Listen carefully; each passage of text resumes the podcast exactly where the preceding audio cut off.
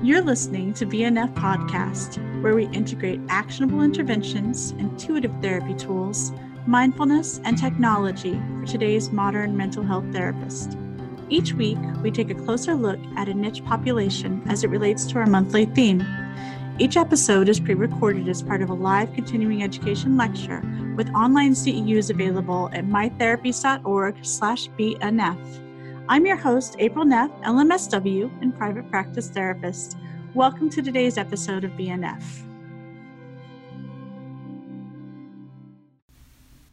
Hello again. Welcome to episode two of the BNF podcast. Today we're going to visit this month's theme attachment as it pertains to the population of children ages 3 to 10. In my experience, this is where behaviors begin to materialize or at least recognize, especially between the ages of three to five. It might be because they're entering school for the first time or they're entering preschool and they're being put in a more structured environments. It could also be because they're being introduced to new people that are not normally in their life and their social circle. This might be the first time that they're outside of their family of origin on a regular basis. In terms of diagnosis, for the purpose of attachment disorder, we will review the behavioral definitions from the Wiley Treatment Planner, the Child Psychotherapy Treatment Planner. This is the fifth edition with the new DSM 5 edition. Behavioral definition number one, brought into the family through adoption after coming from an abusive, neglectful, or biological family. Number two, consistent pattern of failing to initiate or respond to social interactions in any age appropriate way. This could be withdrawing, rejecting people. You, I've seen smaller kids just throw themselves back when the parents try to console them. Um, it could be a general detachment manner towards everyone. It could be refusal to be consoled or cuddled or talked to in a way that helps them soothe. Number three, pattern of becoming friendly too quickly and or showing indiscriminate affection to strangers. Now, this is what we see the more generalized characteristics of attachment behaviors where we see the kid who goes and plays with and maybe leaves with the wrong person at the park and not being able to discriminate between safe or stranger danger. Three years or older and has no significant bond with any gear, any caregiver. Resist accepting care from others, usually being very insistent that he or she does not need help from anyone. Number six, hoarding or gorging food. Number seven, aggressive behaviors towards peers, siblings, and caregivers. Number eight, frequent lying without remorse. Number nine, stealing petty items without the need for them. By age seven, little or no sign of conscious development is evidence. Example shows no guilt or remorse when confronted with his or her behaviors. Number 11, excessive clinginess to the primary caregiver, becoming emotionally distraught whenever the caregiver is immediately out of their sight. Number 12 has experienced persistent disregard for his or her emotions and or physical needs. This could be hygiene, this could be food, this could be something that we normally notice um, in teenagers when they don't want to shower, but as a small child, they could even develop a rash and just refusing to clean themselves or wipe. And number 13 has subjected has been subjected to frequent changes in the primary caregiver that is the one that is the most well known out of all the different ones. Is is the requirement is is they don't attach well because they don't have a very firm attachment with their primary caregiver. So, what does this look like when the parents bring the kids in? The concerns the parent may be looking at are best looked through the di- diagnostic criteria outlined in the treatment planner. The family complaints you'll see when a child's struggling with attachment, it could be parents have all sorts of complaints. It could be, why doesn't she listen to me? She doesn't care. I've tried everything. And they have tried everything. You have to have empathy for parents when they're working with somebody with this uh, reactive attachment. They come in here and they're really at their wits' end. They've already tried everything. They've tried to win them with love. Um, if it's an adoption case, they've assumed that they can um, overcome whatever difficulties they've had within the first three years, but the kids didn't learn to trust anybody. So this person, it's just a matter of time when you can't trust them anymore. and my personal favorite is when they start destroying things, when they start breaking things. It's it shines that they have completely lost control of themselves and they don't they don't know what else to do, but they get a lot of attention when they start breaking things, and that seems to be the safest way for them to get attention. The answers involve parent support, and the parents are most engaged at this point at the intake. My experience is they want to disengage. They kind of want to hand you the kiddo and say, hey, can you fix this kid? Obviously, their problem, and that's the last thing we want as clinicians. This is a time to encourage them to stay for the session by asking the kid in session whether they would rather have their parents stay for the sessions, giving them that choice, that chance, and normalizing it. Don't just ask them, would you like mom to stay or would you like grandma to stay? Actually, look at the kiddo and say, you know, a lot of kids want their parents to be in here for this session because they're learning to trust me and they don't know if I'm a safe adult yet or not. So it's totally okay if you want to have grandma stay for the whole session or maybe even next session and a couple afterwards. This time is to encourage them to stay for a child whether they would prefer the parents. This builds trust and it also empowers the child. As kids don't often get to make that many choices and are always stuck with whatever others around them want. This helps by role modeling the interaction to the parents as well as a way to give the kid choices and at the same time maintaining control um, you can defer choices to kids and yet still set limits and boundaries. In a previous episode, we reviewed the four separate attachment types and the way they appear in session. For the purpose of review, they're anxious, fearful, avoidance, and secure. Our goal in session is to bring a child from anxious, fearful, avoidant to secure by role modeling a safe interaction and structure during each session.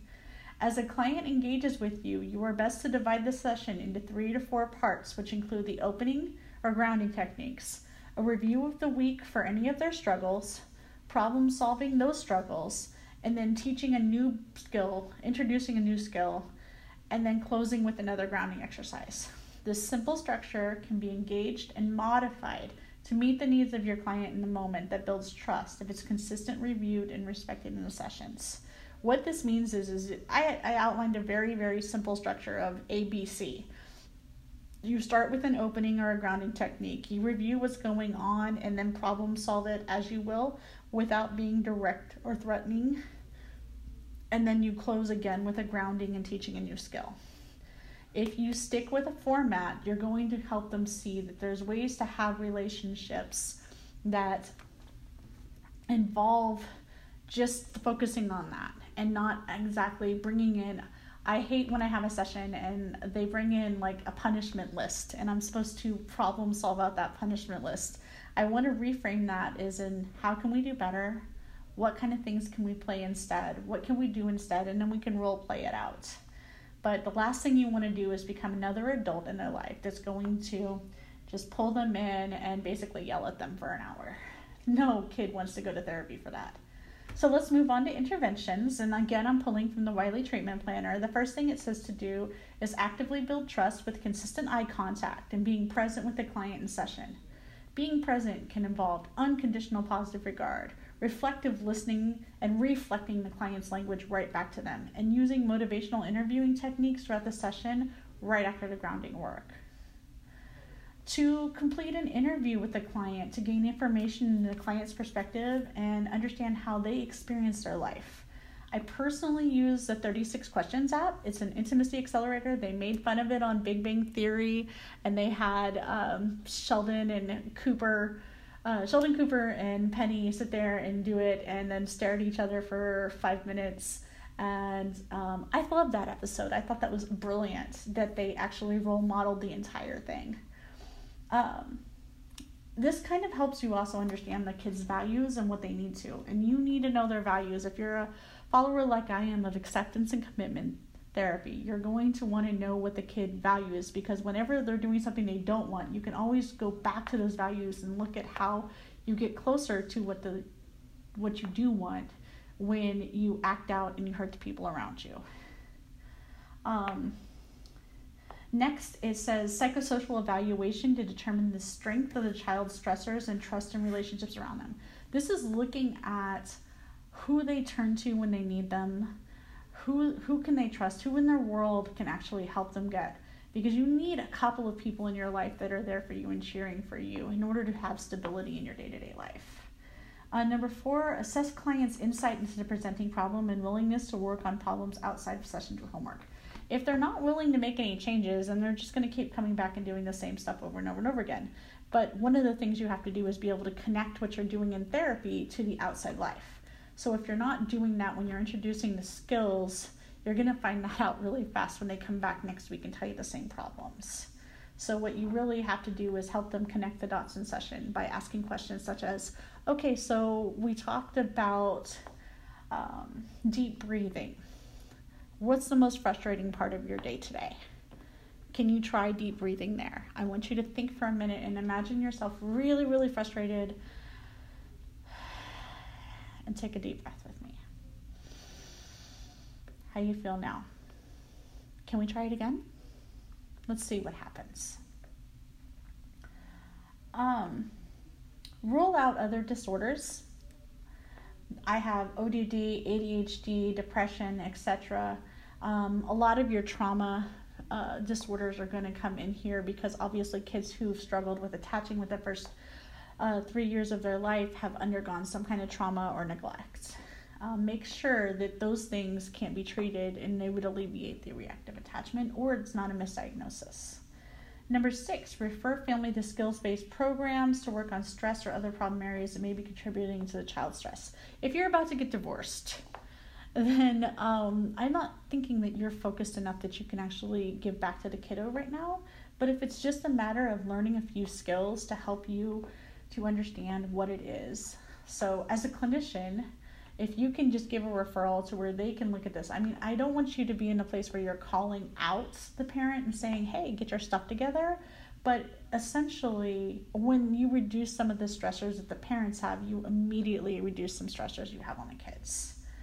Um, number seven, elicit parents in co-joint sessions to be an active part of the client's treatments, engaging activities in the home throughout the day that build on the client's use of skills learned in session. Strategize with them to help them come up with plausible solutions to conflict in the home and build on client skills. Remember how I said they bring you that laundry list of things the kids did wrong this week? So when you get that list, the best thing to do is to work on those through family therapy by going through and finding a situation where he tore up the room. Well, was he hungry, angry, lonely, or tired? I always teach parents that acronym HALT, and I'm probably getting a little ahead of myself by bringing it in now.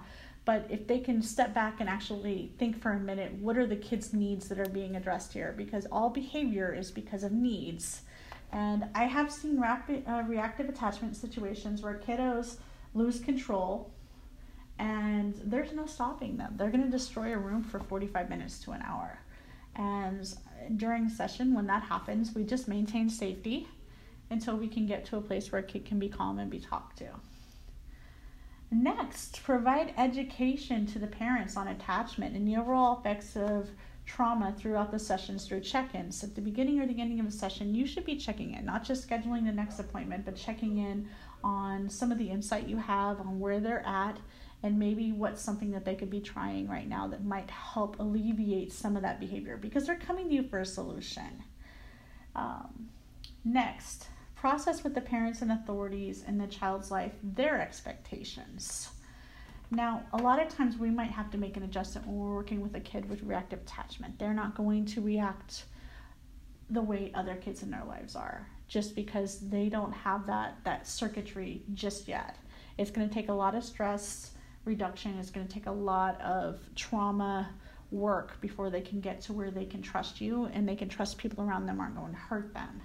So, processing what that might look like with parents, giving them a best case and worst case scenario, um, encouraging them when you can, can help them because part of the kid getting stuck is that they're expecting something that they don't have, that they're not going to have. Okay, moving on. Um, intervention number 10 build trust through consistency and routine. Much like the therapy session itself, provide education to the parents at the beginning of the day with a simple routine, and reviewing it will build trust with the child. Give the child one thing to look forward to outside of their normal routine if possible in a reasonable time when it will happen. We will get up today and we'll go out to the park after breakfast, or we're going to lunch with grandma, are good examples.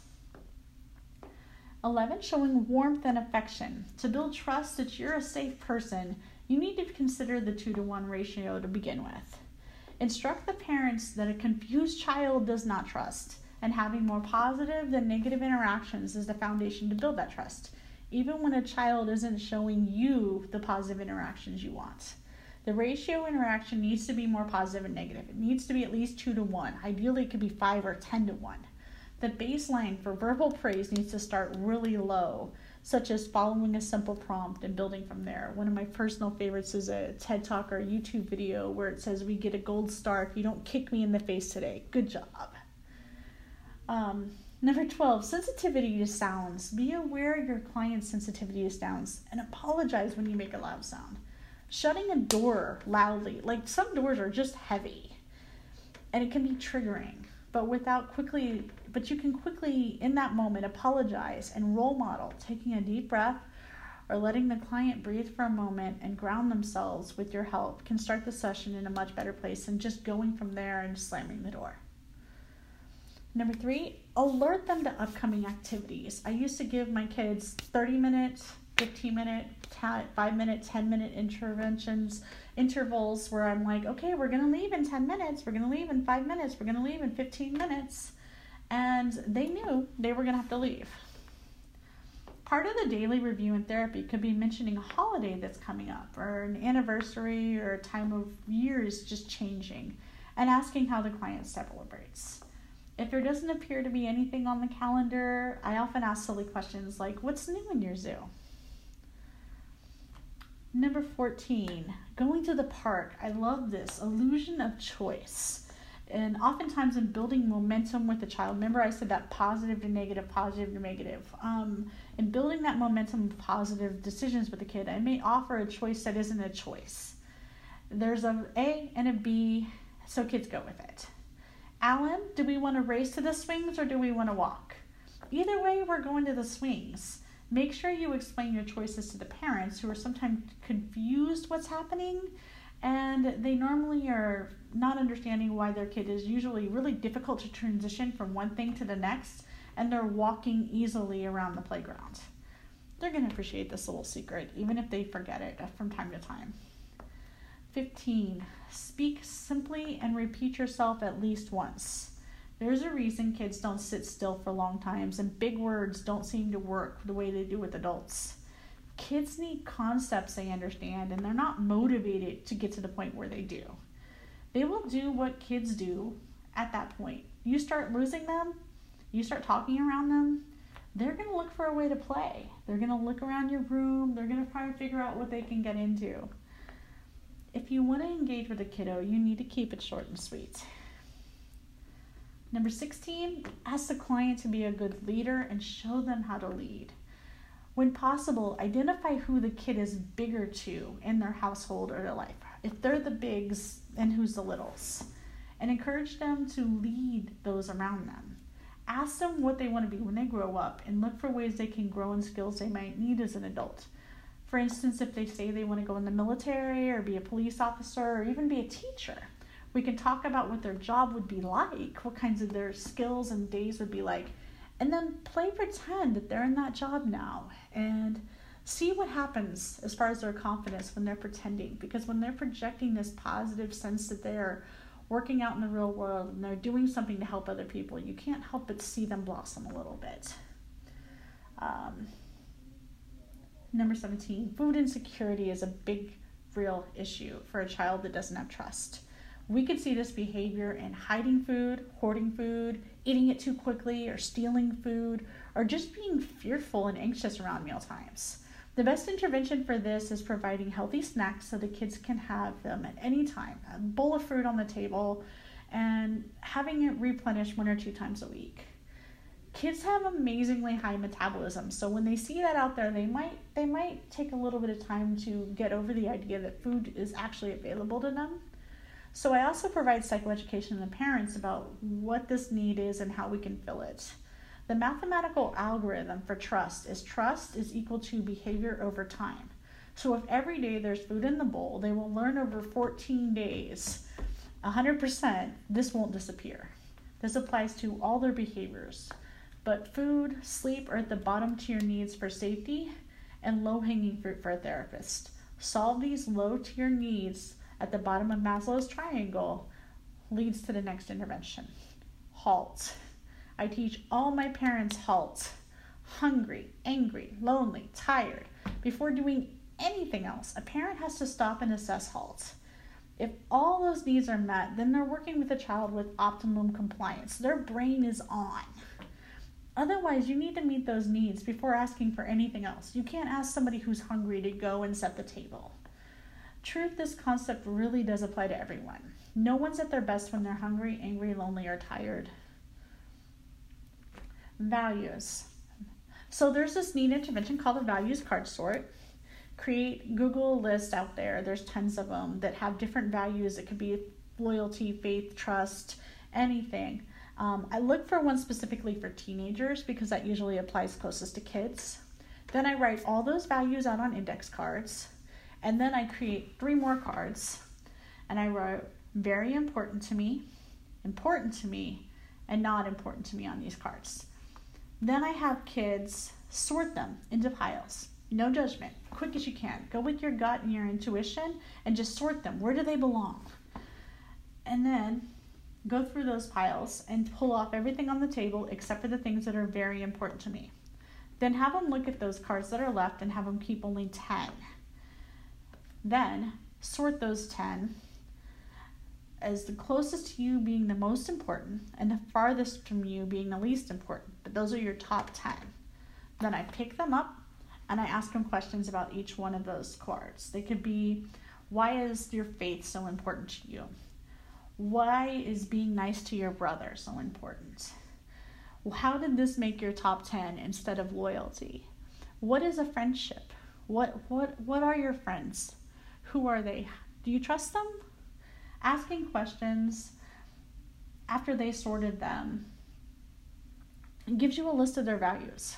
Write that down, make a note of it, put it in your charts, have a picture with your phone or with their phone so they have a list. Those are their values. Those are the things that are non negotiable in their lives and very meaningful at this point in their lives. And next off, when your client gets really stuck on a problem later in sessions, you can refer back to those values. This is using acceptance and commitment therapy again. When you are really stuck on something, how does it serve you right now? Are you being loyal? Because being loyal is so important to you. I know it's one of your top 10 values. And being a good brother is so important to you. So maybe that's why it hurts so much that you and your brother are fighting right now. Okay, now we're going to switch over and introduce technology. So, um, in this segment, adding technology, I really stumbled on this really great resource. It's created by I Thrive Games, and they have this great blog where they're looking to add different ways that we can use gaming and therapy. Um, it's called Geek Therapy and it's relatively new, but it uses different things that are kind of associated with being a geek. It could be superheroes, comic books, um, Doctor Who, any kind of favorite fandom as a way to kind of reframe your mind. Um, so, what iThrive has done. Um,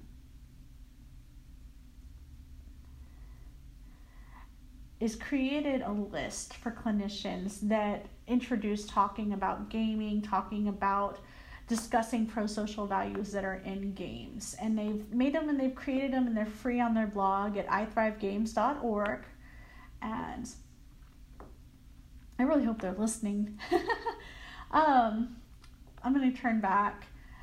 When I look at the aspects of gaming, I'm often really delighted that game designers now are listening to parents and others in the community and introducing what's called pro social points in their games. That was something that they had in Call of Duty um, when they created World War II. And I'm just seeing it more often in games, which have features that increase engagement and award points for behaving in a way that brings people towards the value of social interaction.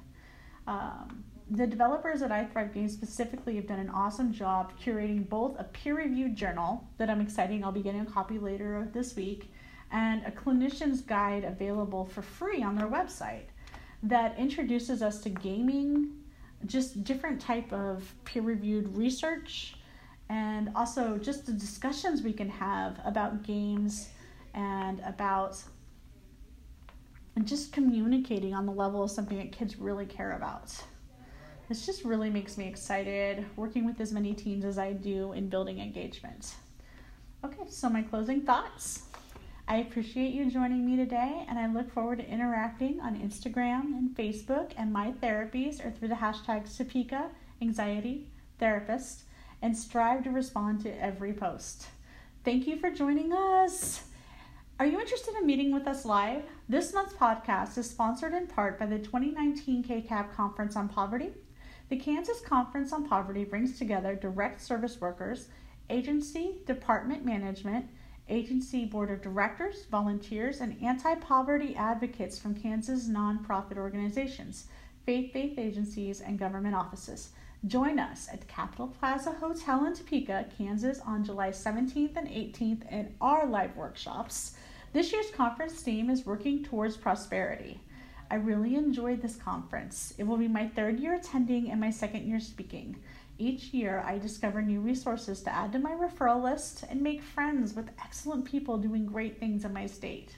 When you're in the business of solving problems and making change, you sometimes need to recharge your batteries and give back to the other workers. We hope to see you live and in real life and welcome you to our community of change makers. Thanks, everybody. Have a good day. Thanks so much for joining us on BNF Podcast. Check out this week's blog post for relevant links, resources, and homework. If this podcast helps you or your clients, continue to share our work with colleagues and consider purchasing CEUs at mytherapies.org slash BNF. Thank you so much for being here and sharing this space with us. Always remember, you are enough. See you next week.